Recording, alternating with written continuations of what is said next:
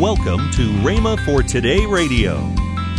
I do know some spiritual truths, however, that uh, the more light one has, the more is required of them. Are you listening? See, more is required of some people in many areas than others because they know more. The Bible teaches us, you'll have to, you'll have, you can't get away from that Bible fact that the Bible teaches us is a similarity between spiritual growth and physical growth. The Bible plainly says, as newborn babes desire the sincere milk of the word that you may grow thereby. The Bible again says, be no longer children. You're listening to Rhema for Today with Ken and Lynette Hagin. Today we continue the series Healing How to Receive It and How to Keep It by Kenneth E. Hagin. Stay tuned as we listen to this powerful, timeless teaching. Also, later in today's program, I'll give you the details on this month's special offer. Right now, here's Kenneth E. Hagin's message. You see, it was only as God the Father, through the Holy Spirit, would inspire him or manifest himself that he could do anything because he had stripped himself. The Bible said he laid aside his mighty power and glory when he came into this world. That's the reason he had to be anointed with the Holy Ghost, you know. Now, you see, if we would realize that, then we'd understand. See, see where this person been said. Now, now, Brother Hagin knew about that. And now, if he knew this fellow didn't pay tithes, how come he knew that one didn't? How come he didn't know that one didn't? Well, I didn't know any of them didn't. You see, well, how come then? How come God to reveal that? Well, I don't know. I'm not God. I do know some spiritual truths, however, that uh, the more light one has, the more is required of them. Are you listening? See, more is required of some people in many areas than others because they know more. The Bible teaches us, you'll have to, you'll have, you can't get away from that Bible fact that the Bible teaches us is a similarity between spiritual growth and physical growth. The Bible plainly says, as newborn babes desire the sincere milk of the word that you may grow thereby. The Bible again says, be no longer children. You see, tossed to and fro with every wind of doctrine by the slide of men. But the Bible talks about growing up into Him. The King James says, unto a perfect man. That's a little blind to us because nobody in this world ever become perfect. But, but actually, the Greek word is a mature man, full grown. Hallelujah. Christian, he's talking about, see. Well, in the natural, you require more. You know, like you require more, you expect more, you require more out of a 14 month old child than you would a 4 month old child. You require more out of a 14 year old child than you do a 4 year old. You expect more out of a 24 year old than you do a 14 year old. And you even expect more out of a 34 year old than you do a 24. You know, you ought to grow. Mentally, at least. Isn't that true? See, you'd think nothing at all now a little four month old child being held in his mother's lap.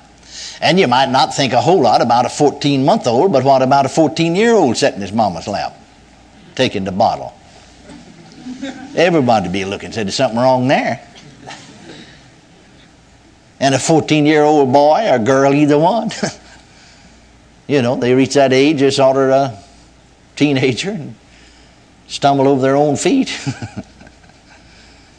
But a 24 year old, you expect them, you know, to set out and act a little bit better than a teenager does a lot of times. Don't you? Well, do you suppose God is any more unreasonable than we are, or reasonable, either one? No, more is required. See, this man evidently knew more, had more light. God expected more of him. See, that's what he was wrestling about in his conscience.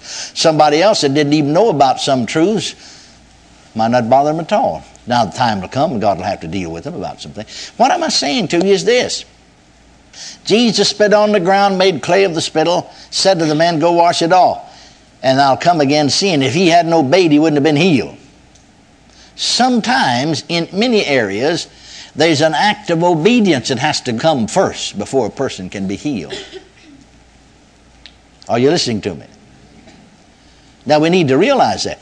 John Lake says one time that he was praying with a fellow. In fact, he'd prayed with him several times. This man came for healing. Among other things, he had sugar diabetes, or he was a diabetic. And that is the benefit, you see, of, of ministering to people more than once, and the people being in services where the Spirit of God's in manifestation. Of course, this man, uh, Lake, didn't have service every day, but at least they would come and they would talk to him. In other words, he had what they call healing rooms. He'd run sort of like a doctor's office. You would check in with the uh, receptionist, and then you may go to a room and talk to somebody, and they'd pray with you. And then he'd have so many lives. They're not every day, but two or three of them a week of service, not like we're having here. But otherwise, they just deal with them like we do in counseling on a one to one basis. Of course, Lake couldn't deal with all of them. He had workers there, and you know, no other man could or person. But he happened to be praying with this fella. And if I remember correctly, I think this is about the third time that he had prayed with him. And so he just stopped and said to him, What is this $5,000 that keeps coming up before me? See, in his spirit, it just kept rising up the man said, Well, my brother and I were in business together, and he was uh, an older brother, and he, he died. And, and so I had furnished uh, the money. I was a partner, and you know, and he did the work. But now we're partners, you know, we just split it even, the profits, so on. His wife didn't want to carry the business on. She knew nothing about it. She just told me, you go ahead and just liquidate everything, sell out, you know. And so he said, I didn't say anything to her, but I felt like, well, I put in some extra work here, and I just kept $5,000 of her part back. Of course, she didn't know the difference, you know. And the Spirit of God was telling off on him, you see. And so Lake said, I said to him, Well, do you have $5,000 in the bank? Oh, yeah, I got much more than that. Well, he said, Okay, write, you have your checkbook with you? Yeah. He said, Okay, write out a check for $5,000, make it out to your sister in law, and you can get an envelope over there off of that desk and address it to her and go down here and mail it. In fact, there's a stamp. Go, go down and mail it on the corner mailbox and come back and I'll pray for you. See, we, we, we rush into praying for some people too quickly. Amen. Now, see, we, we have to. If we're just going to be there a few days, like our healing crusades, well, you just have to go ahead. I know ahead of time everybody's not going to get healed. They could, but they're not because they're not in, always in position to do so. But you see, you don't have time to teach them, and, and you'll get a certain percent of them healed. Just like I know you're not going to get everybody saved, but you, you know, they could all get saved. But you know from experience, you're not going to get everybody saved. But those that will respond, you'll get a certain percent of them saved. You still out there? So the man went and mailed that check to his sister in law, came back late, and laid hands on him, and instantly healed, made perfect. So we need to realize that's the point I'm making right now that, that, there, ha- that there is an obedience now, there's something else I believe the Lord wants me to emphasize today, and I'm just uh, not teaching these, these weeks from notes. And I did open my notebook up here, but I haven't said anything that's there yet. I may get around to it next week sometime. But uh, I'm just endeavoring to follow the Spirit of God in this. And there's something else I, I, know in my spirit the Lord wants me to emphasize. So we, was right there in that 19th verse of this fifth chapter of John. Now, let's go back and read again. I know we've read this before, but I want to emphasize something here. You see, uh, let's just start in with the first verse of this fifth chapter again. Uh, after this, this is the first verse of the fifth chapter of John's Gospel. After this, there was a feast of the Jews, and Jesus went up to Jerusalem.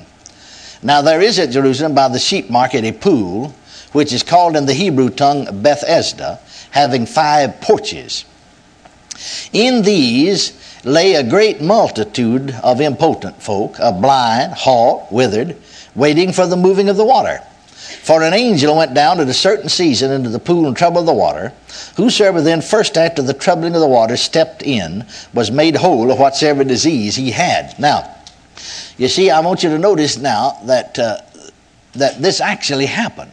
Somebody asked me one time, said, What do you think about that?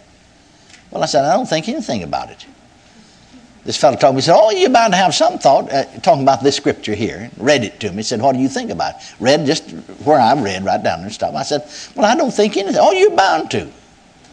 No, I said, No. Well, he said, You're bound to. You, you think it happened, didn't I? I said, No, I don't think anything about it at all. I just know it happened how the Bible said it happened.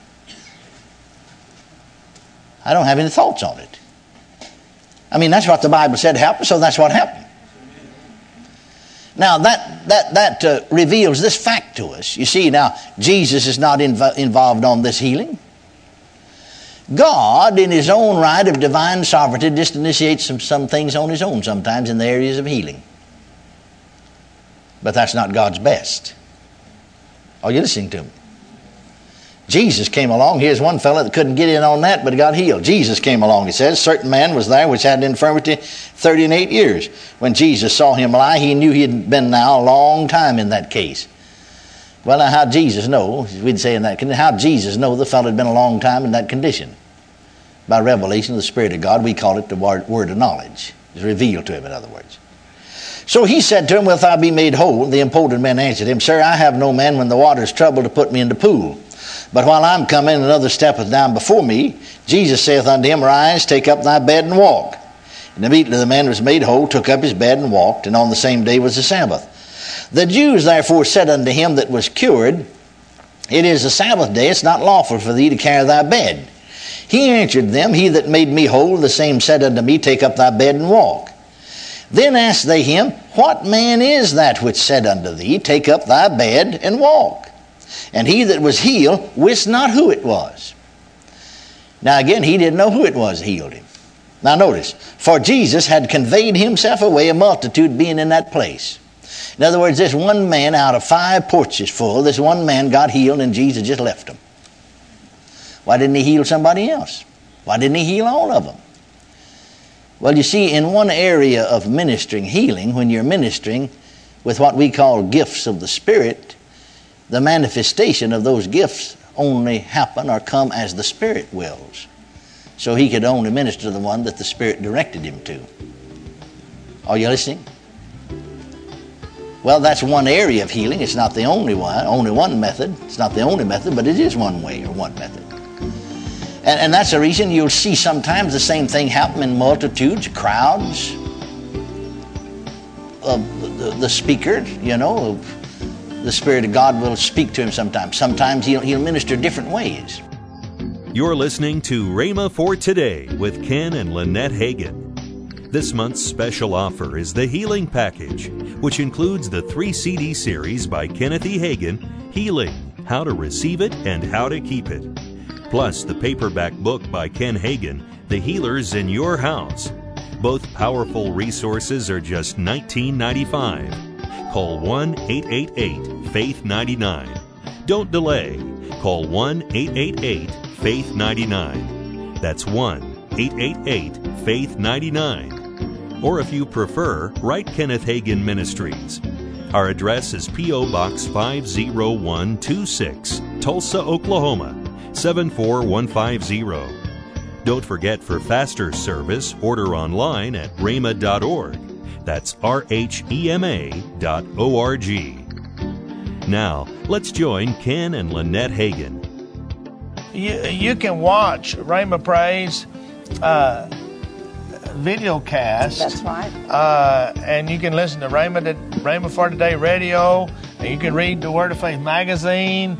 Uh, all of this Online. can be done online at Rhema org. That's right. If you want to do that, and you also can download uh, our our app from the, to the iPhone or the Android, and, and also watch, Watch our us. services live right. at ten o'clock on Sunday morning, seven o'clock Sunday night, and seven o'clock on Wednesday night Central Time. Central Time. Okay, right. yeah, you always get that in there. I gotta get that in there. Well, I, do, I don't think that way, I so know. I'm glad you do. uh, you're the you're the detail person, That not I me. am. I am. I'm your helpmate. That's right. That's right. That's right. Want to watch Rhema events anytime, anywhere? Then download the Rhema app on your iPhone, iPad, or Android. Also, check us out on ROKU. Get details online at rhema.org. Tomorrow, more from Reverend Hagin on this powerful teaching Healing, How to Receive It and How to Keep It. That's tomorrow on Rhema for Today with Ken and Lynette Hagin.